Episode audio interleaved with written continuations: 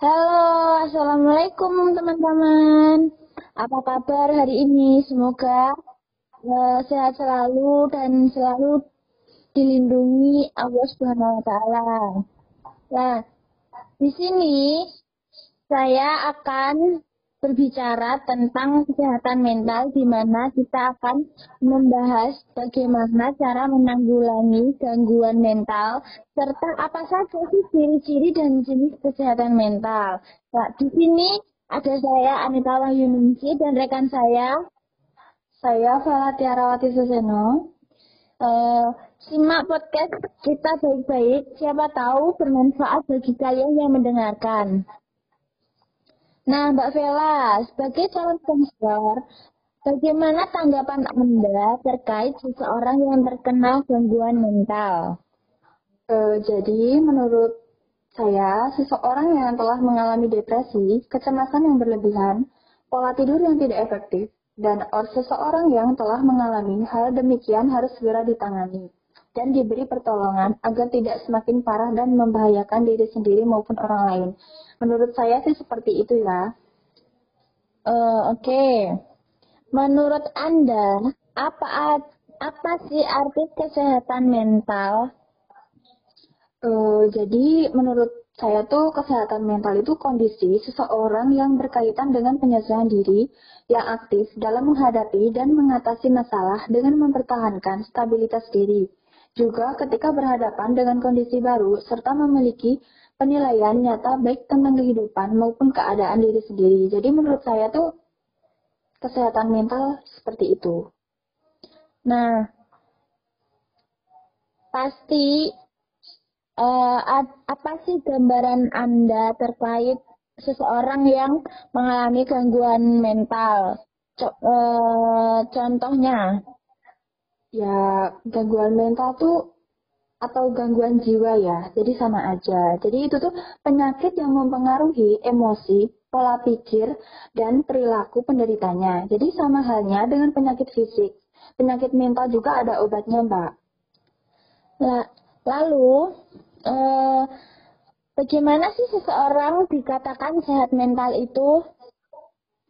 Kalau menurut saya tuh sehat mental itu kondisi mental yang tumbuh dan didasari motivasi yang kuat, ingin meraih kualitas diri yang lebih baik, baik dalam kehidupan keluarga, kerja, maupun sisi kehidupan lainnya. Ya, contohnya seperti selalu menghargai diri sendiri, mengelola stres, berpikir, berpikir realistis, merawat kesehatan fisik maupun jiwa, seperti itu. Uh, contoh dari selalu menghargai diri sendiri itu bagaimana ya Mbak ya? Menghargai diri sendiri tuh jadi kita tuh gimana ya? Uh, kita tuh harus lebih menghargai diri sendiri gitu loh mbak. Jadi uh, kita tuh gimana ya? Seperti uh, kayak uh, tidak menghiraukan orang lain itu ya. adalah termasuk uh, maksud menghiraukan itu gini ya. Kalau ada seseorang yang uh, berpikir yang negatif atau berperilaku yang tidak baik uh, untuk kita itu ya udah sih bodo amat cuek. Apakah ya, itu ya. termasuk uh, sebuah penghargaan diri sendiri? Ya seperti itu contohnya. Jadi kita tuh nggak terlalu memikirkan berlebihan gitu loh. Oh, omongan orang tuh kita nggak nggak terlalu mikirin yang berlebihan. Nanti tuh kesannya kalau kita mikirin kayak gitu tuh nanti malahan stres. Gimana ya? Stres malah stres sendiri kita jadi kita okay. ya udahlah lebih menghargai diri sendiri gitu aja. Jadi nggak usah mikirin omongan orang-orang lain di luar sana gitu.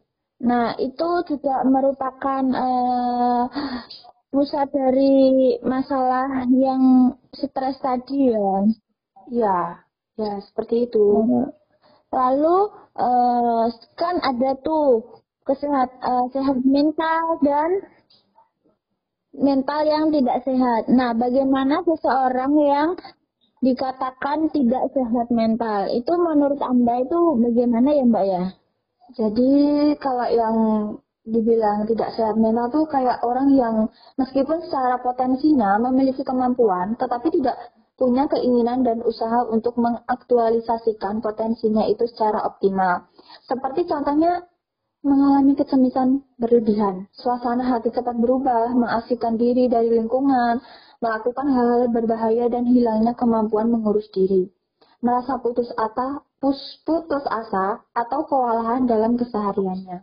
Uh, itu kan uh, yang dimaksud tadi adalah orang yang memilih orang yang meskipun secara potensial memiliki kemampuan tidak punya keinginan dan usaha untuk mengaktualisasikan potensinya itu maksudnya kayak seperti dia itu paham kalau dia itu punya potensi untuk uh, untuk su suatu hal. Akan tetapi dia itu malas uh, mengaktualisasikan dirinya secara optimal.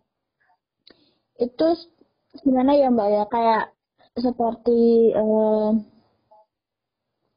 dia tuh kayak nggak ada usaha gitu loh mbak. Jadi dia tuh gimana ya? Dia tuh gak ada yang nggak ada kemampuan gimana ya? Dia tuh nggak bisa mengembangkan gitu. Jadi dia tuh lebih apa ya bodo amat lah intinya tuh. Hmm, seperti gitu. orang malas-malas pada umumnya kayak malas-malasan kayak gitu. Apalagi kayak dia mengasingkan diri dari lingkungan kayak gitu. Jadi seakan tuh dia tuh susah banget gitu kalau buat beradaptasi sama orang-orang di sekitarnya gitu. Jadi susah banget. Dia merasa bahwa dia itu nggak butuh orang lain seperti itu. Ya, jadi dia tuh lebih gimana ya enak sendiri gitu. Padahal kan sebenarnya kita tuh membutuhkan orang lain ya. Iya iya iya. Uh, nih Contoh dari gangguan mental itu apa aja sih Mbak selain stres, selain ya apa aja gitu? Kalau menurut aku sih kayak kecemasan. Contohnya tuh kecemasan umum, panik, kecemasan sosial, dan fobia. Terus yang keduanya tuh kayak bipolar. Bipolar itu tuh suasana hati seseorang yang selalu berubah-ubah. Banyak ya orang yang bipolar sekarang tuh. Terus ada skizofrenia, terus ada obsessive compulsive disorder atau yang dinamakan OCD, di mana seseorang terobsesi dengan suatu hal yang berdampak negatif membahayakan diri sendiri maupun orang lain. Terus ada lagi kayak gejala apa ya? Kayak attention deficit, uh, seperti itu sih kurang lebih. Uh, saya tertarik dengan obsessive compulsive disorder atau yang dinamakan OCD, di mana seseorang terobsesi dengan satu hal yang berdampak negatif membahayakan diri sendiri maupun orang lain. Itu contohnya seperti apa ya Mbak ya? Kayak dia tuh gimana ya? Dia tuh ya contohnya ya kayak dia tuh kayak mempunyai hobi, hobi hobinya itu tuh hmm. membahayakan diri sendiri gitu loh mbak. Kayak soalnya suka balap liar kayak gitu tuh. Kayak hmm. gitu kan membahayakan ya. Yang ya, dampaknya buat diri sendiri juga sama orang lain juga kan ya. Kayak gitu. Seperti dia itu terobsesi ingin ya, menjadi pembalap gitu. Tapi secara tidak langsung itu kan membahayakan diri membahayakan diri sendiri dan Apalagi, orang lain gitu. Kalau balap liar seperti itu kan. Iya. Nah Uh, pasti, Mbak. Uh, setiap penyakit kan ada tuh gejala-gejala yang muncul. Apa aja sih gejala-gejala orang sakit mental atau mental tidak sehat itu? Gejalanya sih bisa dilihat ya, kayak berteriak atau berkelahi dengan keluarga dan teman-teman. Terus kayak kehilangan kemampuan untuk berkonsentrasi kayak gitu. Terus ketakutan kekhawatiran atau perasaan yang bersalah yang selalu menghantui.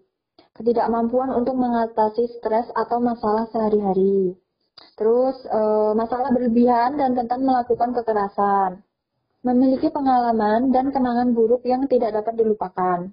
Seperti itu tuh kayak gimana ya emang gejalanya seperti itu ya mbak ya? Rata-rata orang yang mempunyai kenangan buruk tuh biasanya lebih gimana ya? Jadi kayak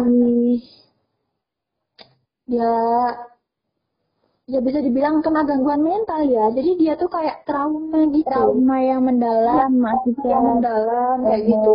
yang berlebihan seperti itu. Ya memang ya bingung kayak gitu pelupa terus sering marah kayak gitu kan kayak emang tanda-tandanya kayak gitu ya biasanya uh, Seperti itu. Ya. Sesuatu yang berlebihan itu emang tidak baik untuk kesehatan maupun fisik maupun jiwa ya Mbak ya ternyata. Ya. Nggak cuma uh, cinta pun kadang kalau berlebihan juga nggak baik. Ya nggak emang nggak baik Mbak.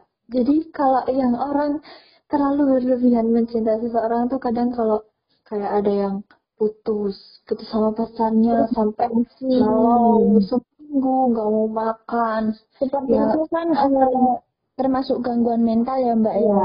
Ya kayak gitu. tuh diri sendiri. gangguan mental dia menyakiti diri sendiri dan membuat cemas orang lain seperti ya, itu. seperti itu banyak mbak sekarang yang kayak gitu tuh? Apalagi ya zaman zaman sekarang. Tahulah zaman modern kayak gini banyak yang kayak gitu. Apalagi sampai Iya ada sampai yang kayak bunuh diri gara-gara emang bener-bener udah kayak apa ya enggak udah dia tuh merasa kayak sendirian depresi. Buat apa sih kita hidup? Kalau cinta kita itu enggak enggak enggak enggak kesampaian kayak gitu kan nah, kayak gitu sampai melakukan hal yang ah benar-benar bodoh banget ya uh, kan uh, tingkat depresi seseorang itu kan berbeda-beda kan mbak ya. Nah. Ada yang sampai bunuh diri, ada yang uh, cuek-cuek, apa enggak enggak makan seminggu itu kan termasuk depresi. Iya. Uh, pasti uh, bagaimana sih uh, menanggapi seseorang yang depresi terlalu mendalam itu apakah harus dijauhi, apakah harus kita rangkul, kita dekati seperti itu. Ya kayak gimana ya Mbak? Ya melakukan aktivitas fisik dan tetap aktif secara fisik kayak gitu bisa membantu.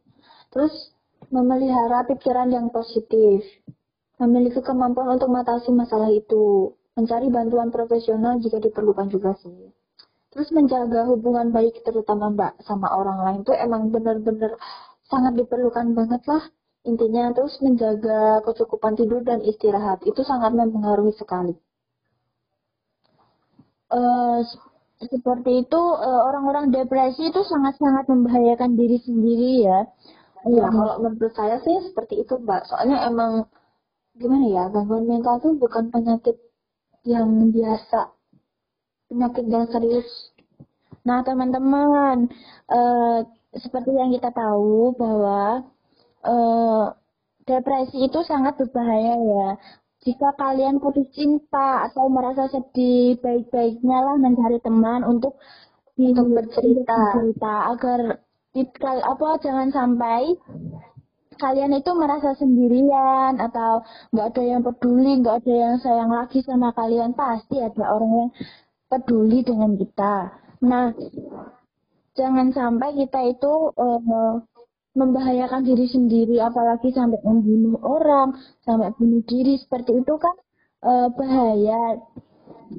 Udah uh, dosa berbahaya bagi orang lain, bagi diri sendiri, seperti itu kan. Menyusahkan orang lain juga kan Mbak ya kayak gitu baik-baiknya kita itu mawas diri, menjaga diri. Depresi, sedih boleh agar uh, tapi tetapi jangan berlebihan. Uh, carilah tempat untuk untuk bercerita. Bercerita. Entah itu siapa, uh, entah itu siapa ya. Ya kita tergantung sih kita biasanya ceritanya ke siapa, kita percayanya ke siapa, ya silakan. Hmm. Enggaknya tuh kita tuh sedikit cerita tuh udah bikin hati lega gitu, nggak harus dipendem terus. Kan kayak gitu bikin penyakit ya. Ya kayak gangguan mental kayak gini kan. Nah, sesekali uh, dipendam perasaan, memendam perasaan itu boleh, tapi sesekali lah. Uh, ya, bercerita. Sharing-sharing cerita dengan orang yang uh, kalian percaya. Eh, uh, Mbak Vela. Iya, gimana?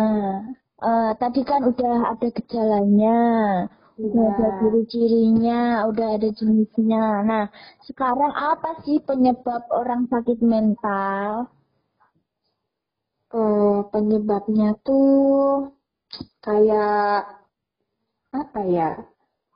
Penyebabnya tuh kayak apakah ada kekerasan pada anak seperti itu? Ya, ya bisa sih mbak seperti itu. Kayak tapi kayak gini tuh biasanya resikonya lebih ke perempuan ya, resiko yang tertinggi yang mengidap penyakit ini tuh. Kayak mungkin dia memiliki riwayat uh, anggota keluarga dan gimana ya atau keluarga yang tidak harmonis seperti itu bisa juga sih. Uh, seperti yang uh, seperti yang saya tahu ya, kalau perempuan itu uh, ada uh, kebanyakan perempuan itu uh, berpikirnya itu selalu irasional, enggak enggak enggak rasional. Jadi ya, perempuan memiliki resiko tinggi mengidap depresi itu karena mereka itu mengang, uh, pikiran mereka itu irasional. Ya, sangat ira irasional sekali sih. sangat irasional sekali. Dia itu nggak mikirin nggak mikirin yang gimana cara cara sembuh atau gimana malah se uh, itu malah apa ya kayak dia tuh memikirkan rasa sakitnya terus menerus seperti itu kayak Iya, saat nggak berkembang gitu mbak. Kalau aku pikir sih gitu. Jadi gimana ya bikinnya tuh ya nggak aku sakit hati gini gini gini. Jadi waduh aku sakit hati banget seperti itu terus akhirnya nangis nangis nangis akhirnya depresi aku nggak aku nggak bisa gimana ya aku tuh nggak bisa tanpa dia gini gini kayak gitu kan gimana ya kesannya tuh ya ampun kok. Padahal kan masih banyak gitu orang di luar sana kalau yang berpikir secara ira kalau berpikir secara rasional kak ah masih banyak kok. Iya masih banyak yang peduli sama aku. apalagi kedua orang tua aku kayak gitu kan ya itu pikiran secara rasional. Tapi ya. terkadang e, perempuan itu selalu berpikir irasional yang e, merugikan mereka sendiri. Ya seperti itu. Rata-rata perempuan tuh seperti itu. Ya beda lah sama laki-laki. Kalau laki-laki tuh emang pikirnya tuh gimana ya ya lebih rasional. Aku masih punya ini aku masih punya ini aku masih punya temen aku masih punya keluarga masih punya ini itu. Jadi kayak mikirnya tuh lebih ya lebih terarah lah intinya ya seperti itu uh, Nah, itu merupakan uh, sebuah masukan ya buat buat ciwi-ciwi yang selalu berpikir irasional. Yang aku tuh nggak bisa uh, hidup tanpa kamu bi kayak gitu kan. Iya ya, kayak gitulah anak-anak itu sekarang. Sedikit masukan ya teman-teman. Uh, nah, Mbak Vela, pastikan ya. setiap permasalahan itu ada solusi dan setiap penyakit itu pasti ada obat. Ya, saja sih pengobatan untuk seseorang yang sakit mental. Jadi seperti kita tuh mengikuti psikoterapi, uh, terus obat-obatan yang sudah diresepkan dokter kayak gitu, terus rawat inap, rawat inap ini tuh diperlukan untuk pengidap yang membutuhkan pemantauan ketat terhadap gejala-gejala penyakit yang dialaminya atau terdapat ke gawat daruratan di bidang psikiatri. Misal kayak percobaan bunuh diri kayak gitu tuh emang kayak udah lebih gimana ya? Malas yang gawat lah, gawat nah, banget. Bener-bener bisa ada percobaan bunuh diri kayak gitu. Ya harus benar-benar dalam pemantauan ya mbak ya. Terus kayak ada support group, kayak ber, kayak gimana ya, grup yang anggotanya tuh pengidap penyakit mental yang sejenis atau yang sudah dapat mengendalikan emosinya dengan baik. Terus ada juga kayak stimulasi otak. Jadi itu tuh kayak terapi elektrokonvulsif atau stimulasi magnetik transkranial pengobatan eksperimental yang disebut stimulasi otak dalam dan stimulasi saraf bagus. Terus ada juga kayak pengobatan penyalahgunaan zat. Pengobatan ini tuh dilakukan buat pengidap penyakit mental yang disebabkan oleh ketergantungan akibat penyalahgunaan zat terlarang ya seperti narkoba seperti itu terus ya ada lagi terus membuat rencana bagi diri sendiri itu mbak. Misalnya kayak mengatur gaya hidup dan kebiasaan sehari-hari untuk melawan penyakit mental. Ya seperti itu sih cara pengobatannya. Ternyata banyak juga ya mbak ya. Uh, ya sangat banyak sekali obatan ya pengobatannya. Tergantung gimana ya kayak golongan golongan gangguan yang dari golongan sampai yang benar-benar paling berat. Ada yang paling-paling ada yang paling berat ada yang masih ringan. Ada yang masih ringan. Kayak itu masih eh, nggak oh. uh, nggak terlalu sulit ya untuk uh, mengatasinya. Kalau udah benar-benar uh, mencoba bunuh diri, mencoba bunuh orang lain, seperti itu kan udah benar-benar harus uh, membutuhkan pemantauan yang ketat. Ya, pemantauan, apalagi kayak gitu tuh emang membahayakan sekali, sekali ya mbak.